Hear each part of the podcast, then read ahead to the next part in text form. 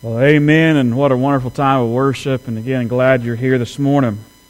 Now, if you missed out on the marriage workshop yesterday, the Laugh Your Way to a Better Marriage event, you really missed something fun.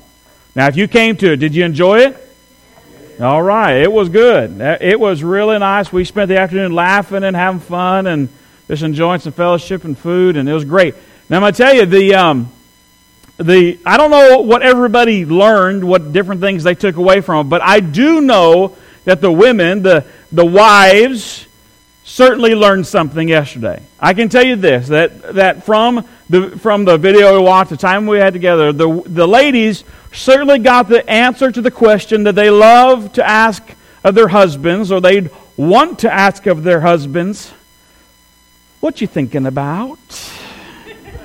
What you thinking about? Now, if you were there yesterday, you learned the answer to that question, even if you don't ask it, because when your husband is there sitting at home watching the TV and you want to say, What you thinking about? If you came yesterday, what's the answer to it? Nothing. Not a thing, and we are thrilled about it. I mean, we could not be happier that we are just sitting there in our nothing box, not thinking about a thing. We love it. Now, we, the guys, the husbands, did not get to learn what their wives are thinking about. I mean, it was only a four hour conference, not a four week conference. We didn't have enough time to get all that in. Um, well, what the guys did learn is they're thinking so many things, we better tread carefully. Man, there's so many things going on, so many thoughts happen at one time. If we touch on one of them, we're going to mess the whole system up. So we better watch out. See, guys are so simple to try to figure because we like we you know we go after one thing at a time, and there's only about five things we choose to think about. So you're in pretty good shape guessing kind of what's on our minds, what our motivation is. Women is not as easy. You know, our guys, right? You know, we're thinking we are kind of laughing about it in the conference yesterday of all the things going on in the wife and in the woman's mind of the different emotions and feelings and getting them with all that, and it's tough. Now, I'm not, I'm not being rude to our, our ladies here because I'm not saying, you know, guys are better than like this. I hear some of you ladies, you can't figure out other women. I've had, I've had ladies come in my office counseling going, well, why did she say this and why did she do that? And I say, now you know how I feel all the time. I don't know. I wish I could figure it out. It's not nearly as easy. Maybe it's a good thing I'm leaving out of the country in a couple of days. I'll be gone. I'm about to get myself in a lot of trouble, John. So you catch the heat next week while I'm out. So I bet you did. So, all right. Now, this attitude sometimes, this process, we can go with what's going on? What are you thinking about?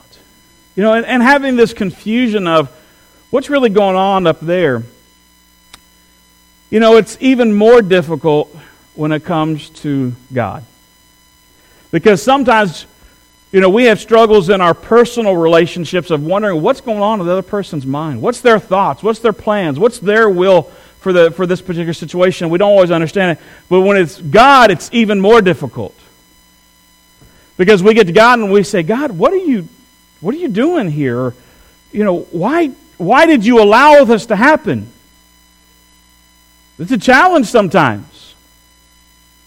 You know, we look at God and we, especially when we find ourselves in a mess, when life's kind of falling apart around us and things haven't been going so well, we want to look at God and say, God, why, why have you allowed this? What's going on in, in you? What are you thinking about over me? What are your plans? What, are, what is your will? And if sometimes we get frustrated with one another, not understanding the motivations behind each other, it can be a especially difficult with God. I know I found myself there before, by just kind of looking at God in frustration. And God, I wish I could figure out your plan, your will, your thoughts over my life right now. And when I can't understand it, it's difficult. And some people get lost. They just get completely lost and overwhelmed in this trying to understand God, what is your will in this? What is your plan in this? God, what are you trying to tell me? God, give me the sign. I mean, we're just trying to constantly figure God out. And some people get so frustrated and so locked up just trying to figure out what God's plans are for them. But you know what? That's not how God intends us to operate. In fact, this morning, as we continue on in our series that we've been in 1 Corinthians, a healthy family, a growing family, as we continue on this morning, as we're in part 5, we're going to talk about the mind of Christ. It's, it's a quote from Scripture that we're going to look at in our passage this morning, the mind of Christ. In fact, we're going to see that if we are in Christ, we have, in fact, been given the mind of Christ. And we're going to say, what does that mean? In simplest terms, it's this that we have the ability to understand what God's plans are over us, what his thoughts are for us, but it has to happen by his way, not by our way. It's really something awesome when we learn to approach God the right way. We don't get so worried and so lost of just trying to divine God's special will and figure out this little thing over here. But instead, we just can live in a relationship with Him that we understand what He wants for us. It's really something special I want you to see this morning. Let's look at Scripture. Again, we've just been going verse by verse through the book of Corinthians. And we're going to continue on this morning, still in chapter 2, picking up in verse 6, as, as Paul continues to deal with these people who have been wanting to live by their own wisdom, by their own way, by their own desires and plans. Listen to what he says. Starting at verse 6, 6, it says this We do, however, speak a message of wisdom among the mature, but not the wisdom of this age or the rulers of this age who are coming to nothing. No, we declare God's wisdom, a mystery that has been hidden and that God destined for our glory before time began. None of the rulers of this age understood it, for if they had, they would not have crucified the Lord of glory. However, as it is written, what no eye has seen, what no ear has heard, and what no human mind has conceived, the things God has prepared for those who love Him. These are the things God has revealed to us by his Spirit. Let's keep reading. It says this The Spirit searches all things, even the deep things of God. For who knows a person's thoughts except their own spirit within them? In the same way, no one knows the thoughts of God except the Spirit of God. What we have received is not the Spirit of the world but the Spirit who is from God, so that we may understand what God has freely given us. This is what we speak, not in words taught us by human wisdom, but in words taught by the Spirit, explaining spiritual realities with Spirit taught words. The person without the Spirit does not accept the things that come from the Spirit of God, but considers them foolishness and cannot understand them because they are discerned only through the Spirit. The person with the Spirit makes judgments about all things. But such a person is not subject to mere, merely human judgments, for who knows the mind of the Lord so as to instruct him? But listen to this. But we have the mind of Christ. But we have the mind of Christ. Now, I don't know. I, sometimes I know you read through Scripture and we get into some of those New Testament letters and some of what Paul wrote and God directed, and it's all good and it's it's deep, but you know, sometimes it's kind of hard to really stay engaged. And here's a passage that we have a lot of things going on. He's talking about being spirit taught and the wisdom of the world and foolishness. And man, I, am right there with you. Sometimes I, I'm reading, even I'm reading through the scripture, I'm going, what did he just say? You know, we kind of get lost through some of this. And so, but sometimes we, we forget to go back and really get the core message of what's going on. And the way this passage ends is so beautiful if we understand it. It says that, but we, and who's we, is those, those who have received Christ as Savior. We've been given a gift. We have been given the mind of Christ. Paul laid out a good question. He says, Who can really know someone else's thoughts? In truth, you cannot know my thoughts. I only, only God and myself know what's going on right here. Thankfully, it's not much going on right here, but still, only me and God know it. And I don't know exactly what's going on in your mind, what's in your heart right now, but God does. And so it makes sense when we look at God. It, it, God determined at first, it says, how can we know what God's thoughts are, what His will is for us, what His plans are for our life, because God is over there, and the Bible tells us His thoughts are not our thoughts, and His ways are not our ways.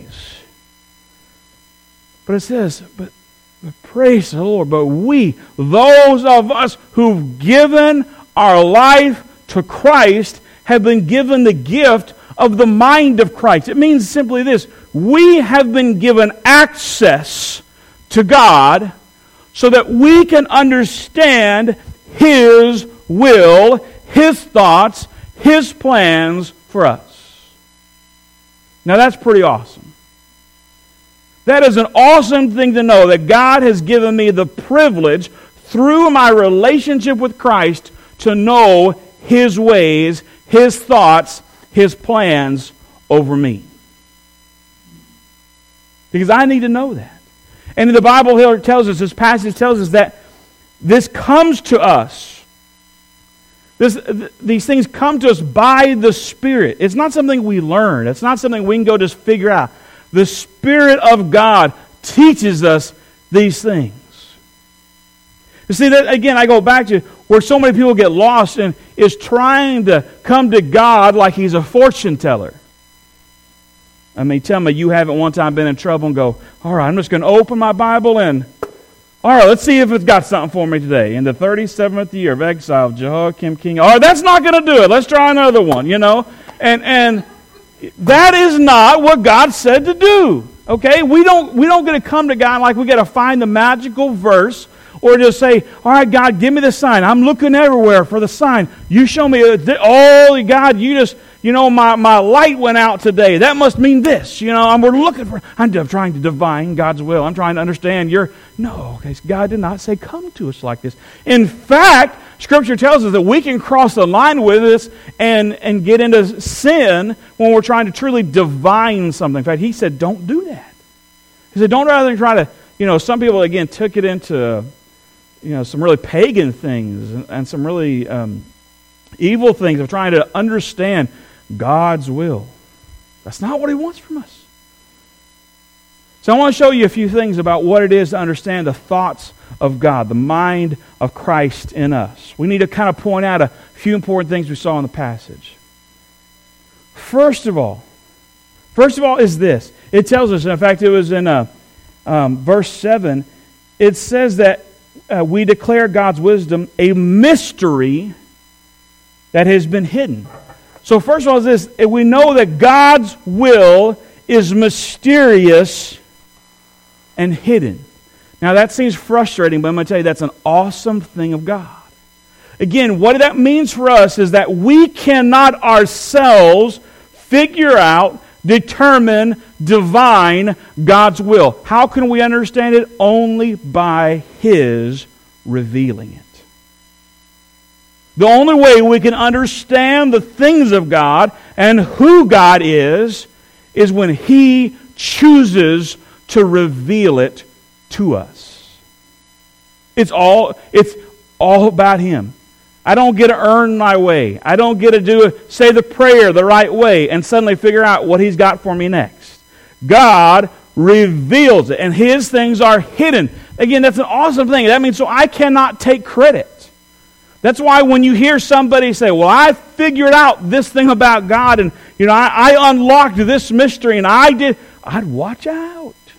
That's somebody saying, I did it. God said, You can't get my thoughts, my will, and my plan on your own. It's hidden, it's mysterious. In fact, he, he's telling us if it wasn't that way, there's no way they would have crucified Jesus. Because Jesus came, he said who he was and what he was there to do. And the people said, That's foolishness. Let's kill him. Because they could not understand the mind and the thoughts and the plans of God. It seemed foolishness to them because they thought, I can divine my own understanding of God's wants and desires. It's kind of like this. You know, uh, you heard earlier, many of you already knew, that I'm leaving early Tuesday morning. You know, I'm planning going to Israel. I'll be there for a better part of the next two weeks and really going to enjoy it. I, I am truly blessed that at this point in my life, this is basically my fourth time to go to Israel. I would have never thought that would have happened for my life, but just been blessed to do it. I'm going to get to spend time with uh, David Lazarus from Beit Immanuel. That's our kind of sister congregation uh, over there in Tel Aviv. They have a just a congregation full of they're, they're mainly messianics, uh, so Jewish believers in Christ. They have Arab Christians. They have Gentiles. They, you know, all kinds of you know background. And we're going to spend some few days with them. It's going to be awesome. I can't wait to go back. I, Israel is one of the places that anytime I get a chance to go, man, I am in for it because I've always been blessed going over there. I've never been over there a time where I haven't just just had some kind of awesome experience and learned something new and seen something new. But I tell you, the very first time I went, this was six years ago, I really got disappointed. You know, I went on the trip, my first time going, I had never been to Israel before. I'm thinking, man, I cannot wait to get over there and just see this place where Jesus walked. I want to be able to just see the Bible and actually, I mean, experience what it was like then. And so we got there, and the first four or five days we spent in Jerusalem, and about the first two or three days, I was just so, I mean, dejected, almost upset. And here's why. Because as we traveled through the city, I mean, it's obviously it's a modern city. And there's buildings and houses and high rises everywhere. I mean, even the old stuff you see is not near as old as the time of Jesus Christ. I mean, you realize this. If you ever see on TV or in magazines the pictures of, they call it the old city and the walls on Jerusalem stuff, you're almost, you have to have a very, very trained eye to see anything that goes back to Jesus' day or back further. Which almost everything you're seeing is actually a few hundred years after Jesus. Because just again, there's, there were wars and all the back and forth, and things were being built up and torn down. It's just changed so many times. So when you go to the city, when you're kind of expecting to see what it was like in Bible times and be able to see some of the things right there, you're going, man, I'm not seeing it. And I really felt just so disappointed going, how am I supposed to understand the Bible in a better way if I can't even see if it's changed so many times? I think it was on the third day we went on a tour, and I'll go on it again this year. It's my absolute favorite tour uh, over there. It's called For the City of David Archaeological Site. Now, obviously, some of you know that Jerusalem is known as the city of David, but this site is just one very small portion. It's basically ancient Jerusalem. In fact, it's only uncovered this particular area. It was only uncovered about 150 years ago. And it's only been open to the public probably 20 years uh, as they've excavated and done work. It was covered over with mounds of trash for hundreds of years. What they didn't understand was this was the particular area where the oldest parts of Jerusalem really were. And you go on this tour and you start it by watching a video. And you go in this little room and, and they show this 3D kind of movie of the site trying to explain what you're going to see. And I was sitting there, and I suddenly it was just like the light came on. Because this, this little watching this video, and basically it's kind of digitally, you know, stripped away all the modern, and it kind of went back and laid it to where it was in Bible times, first in David, and then and then the years kind of as it progressed. And you watch this video, and then you could go right out from the room where you watched the video, and you're standing on a big hill, and you could just look down, and everything you saw in the video is just like, I mean, you could see it.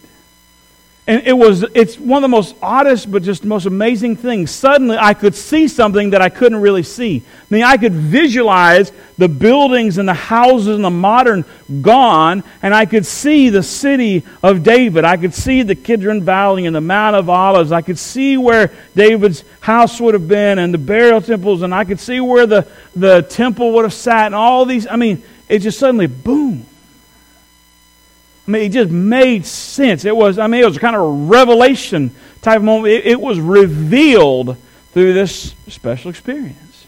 And it just changed it completely for me. Then you get to go and you, you, you go walk through tunnels that the actual tunnels that David came through and captured the city of Jerusalem. You walk through those things.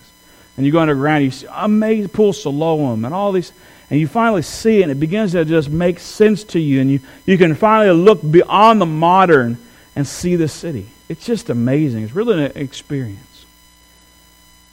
See, the same kind of thing happens in our walk with God. Sometimes we cannot see what God is doing. But God takes on, at times, His mysterious, His hidden will, thoughts, plans, and what does He do? Reveals them. He does it in special ways and special times by His determination. I mean, it's God's sovereignty to go, here's when I'm going to show you something new. Where does it begin? It begins with God showing you here is the way to salvation. Now, every time God reveals something to us, it's always at odds with what we've known. Well, what the world says to do. I mean, again, we talked about this a few weeks ago. The message of the cross that we would believe in a Savior that came, lived a perfect life, died, rose again. That's how we get to heaven. The world says that's foolishness. And if we use kind of our human wisdom, the way we're used to living and how the world says to live, it seems like foolishness. But God's revelation is this is salvation. And once we accept Christ and we have been given the Spirit and the mind of Christ, as we grow in Him, He reveals more of Himself. That's so awesome. That is awesome that we to understand the thoughts, the plans of God is not about me trying to figure out the sign and trying to divine these special things of God. It is God's timing to reveal Himself. Now, here's another awesome thing about it. Again, it tells us this comes right out of Scripture. This is not Greg talking, this is the Word of God talking. It says that God's thoughts, His plan, His will is predestined. Now, predestined is a kind of a scary word for some people because they don't like the idea that God planned it all out, that God did it all in advance. I guess my life has really it really means nothing because God knows what I'm going to do. No, so that's not what's going on. It says right there, it says God, uh, those, the wisdom of God was destined before time ever began. It means this, that God, before all things, He knew His thoughts, His plan, His will over your life, but He still gives you the right to accept it or reject it. He, he knows He wants to give you the gift of salvation. He knows what He wants to turn you into. He knows what He wants to reveal to you about Himself and the special things. And He knows all these thoughts He has over you and how He's going to show you them. but He's not going to force you to walk that path. I mean, again, it, it mentioned it there in that passage you're reading about how the world rejects the wisdom of God because it seems like foolishness. They say, no, that doesn't make sense. I'm going to make up my own mind. I'm going to live by why, but what I can figure out. How I can solve the problem, not by what I think God is telling me to do. God has pre, that predestined us. That should give us great comfort to know that God is not just making it up as He goes along. See, I kind of I always like of myself that I, I think I'm good under pressure. Like you put my back up against the wall and give me a situation last minute, and I think I, I perform well. I, I can come up with ideas right under pressure at the last second. I like that about myself. But that's not who God is. God's not scrambling, okay, what do I do now? Oh, I got to figure it out. Oh, how do I solve their problem? Well, they messed it up. I got to figure out what. That's not God. God is under control. He always has been, always will be. He knows His plans for you. They were set, they're ready. He wants to give them to you. He wants, to, he wants you to understand His thoughts, His plans, His ways. He's not going to force you to. Now, but there's one more part of this we understand. Another little kind of reference there in the passage that understands well, how do we really get this? How do we move from the place of just knowing that God has plans, has thoughts, has a will over my life, and, he, and that's been predestined, and he's already, he already knows what those things are for me, to understanding them. And you've been telling me, Pastor, that I'm not supposed to go around looking for the signs and trying just to find the magical Bible verse and, you know, opening up the fortune cookie and seeing if this is what God's got for me today. So, how am I supposed to do it? How am I supposed to understand these things? How am I supposed to be in a place that God can reveal Himself, His thoughts to me? It told us in Scripture. It told us right there. It says, The things that God has prepared for those who love Him. What does that mean? You pursue God, not trying to get something out of him. Not trying to say, all right, God, I'm coming after you so you can tell me the next thing to do. No, you love God and he responds. You know, we taught we had this wonderful marriage workshop yesterday, and one of the great truths coming out of this is how the this husband or the wife was to feed into the spouse, to, I mean, to pr- provide love, to look at the things that, that that partner needs, and not be worried about what am I getting out of this in return, but to feed into the needs, to go love and go pursue that spouse, that person that is in your life, and watch how they respond. If I never try to feed into the needs of my wife, if I just simply say, well, I just need something, I, I'll just wait till she decides to give me the things I need. And I'll be nice to her when I want something. Is that going to be a very healthy relationship? I mean, we know it's not. But if we treat God the same way, God, I'm going to be nice to you. I'm going to show up to church. I'm going to act right. I'm going to start praying when I really need something from you. When I'm really trying just to find out the next step of this turmoil that I've gotten myself into? Is that really creating a healthy relationship? God is saying, Come after me. Come love me. Come develop a relationship with me. Come and be happy just sitting in my presence and singing worship and letting me sing over you. Just, just enjoy that. Don't try to come to me and just try to, so what else can I give you now? What am I, I gotta just, I gotta figure out the next thing. Sometimes I, I mean, I'm telling you folks, I'm preaching to you, but I'm telling you, this is, comes right at me too. Sometimes I come and I'm so broken and so hurting, come for God. God, I just need to know what to do next. God, I just want you to tell me how to handle this. And He says to me so many times, I've just heard it so clearly Greg, stop. Be quiet sit there and do nothing. Just be with me. And he's got to get me back to a place where I'm not pursuing God for what I can get out of it, but pursuing God because I want a relationship with Him. And then, then, when I'm not expecting it, not looking for it, not knowing what's next, God reveals. God shows. He gives the blessing. Oh, God, this is what you're doing. Thank you. And when I treat God in that way, I want to keep with Him. If I come to Him saying, All right, God, I'm coming to you because I need something, and if I get it, what good is that? I'll just come back to God next time I need something. That's not the type of relationship He's wanting from us. He has given us the mind of Christ. He has given us access to who He is and His thoughts and His plans and His will over us. And He simply says, if you want this, if you want my things, if you want my direction and want to know my plans over you, just be with me. Just pursue me.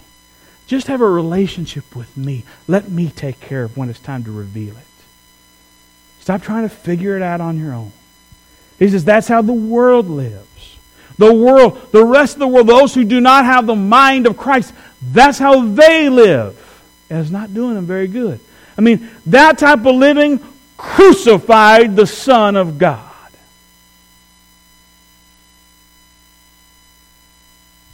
It does us no good. It's foolishness. The people there in the church of Corinth, these people we've been talking about for all these weeks, they've been living a pretty foolish way. Why? Because of their sin, because of their pride, because of their desire to live the way they wanted to do. And Paul's been trying to tell them it's not so much about you. Would you just stop and go back and cultivate a relationship with God? You have been given access to God through Jesus Christ. Just dwell in that.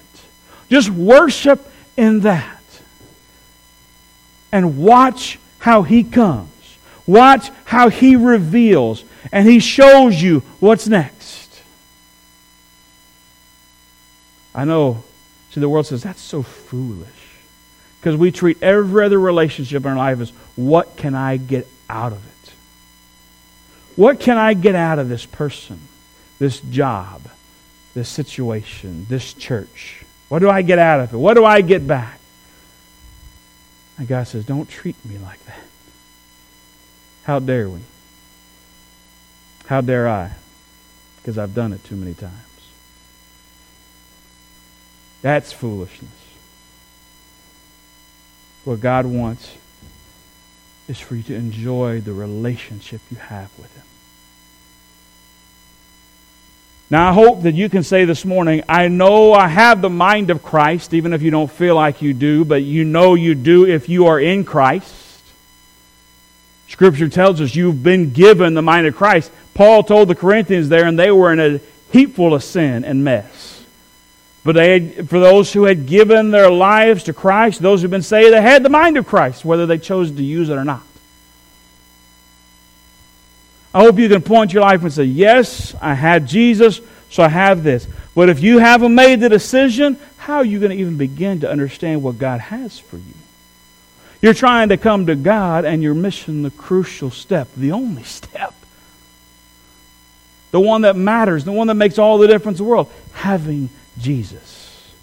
Because you don't get access to the thoughts, the plans, the will of God without coming to the Son, the Savior. You have to have it. I challenge you this morning, I challenge myself this morning. How are you cultivating, how are you pursuing a relationship with God? Not just a relationship that seeks to, what can I get from you? What can I hear from you? Will you tell me what's next? But just a relationship. How are you pouring your heart into Him? Just like you would do with your spouse your friends, your children, just like you pour into them. Try that with God. Let Him reveal to you. Some awesome things will happen. Let's pray together this morning. Gracious Heavenly Father, we are just more than overwhelmed and just thrilled and awestruck to be in your house and in your presence. God, and I know I speak this morning as one who has probably, as worse, as bad as anybody, try to come to you with an attitude of, God, I need this. God, won't you tell me what comes next? And God, I need to understand your plan and your will. And what are you saying here? And I have done that too many times. I've tried to treat you just like the like the candy machine. I, I just come to you when I really want something. Know, I come to you and I pay my due, a prayer. And I try not to sin too much. And I try to, and I'm just hoping you give me something good. and I'll walk away. Go back to living on my own living by my way until something happens again. God, that what kind of relationship is that? That's not why you saved me or why you saved any of us to have that kind of relationship with us. God, you, want us just to sit in your presence and, and to, just to be with you and, and just to pour out our heart to you and, and you just to be over us. And God, just to do all these, just to pursue a relationship with you, to enjoy love with you and all this. And God, in you, in your timing, by your sovereign hand, will reveal. You will speak. You will show. God, help teach us to, to be in that type of place and with that type of heart and attitude that we would come and just want to sit at your feet in worship. God, we thank you for the foolish things you have called us to do. What the world says is foolish, what the world says is crazy, what the world says is nonsense. God, we thank you for them. The world says it's foolish to believe in a risen Savior. The world says it's foolish to dedicate our lives and to not just do what we feel like we should do or yeah, but to go by your standard, to seek the, the right things. And we're living in a world that more and more wants to live by their foolish way. God, give us confidence to live in the ways you have called us, and the ways you reveal to us. God, we thank you that we have this opportunity just to be before you. And God, move us into your time of response. we pray this by Jesus' name. Amen.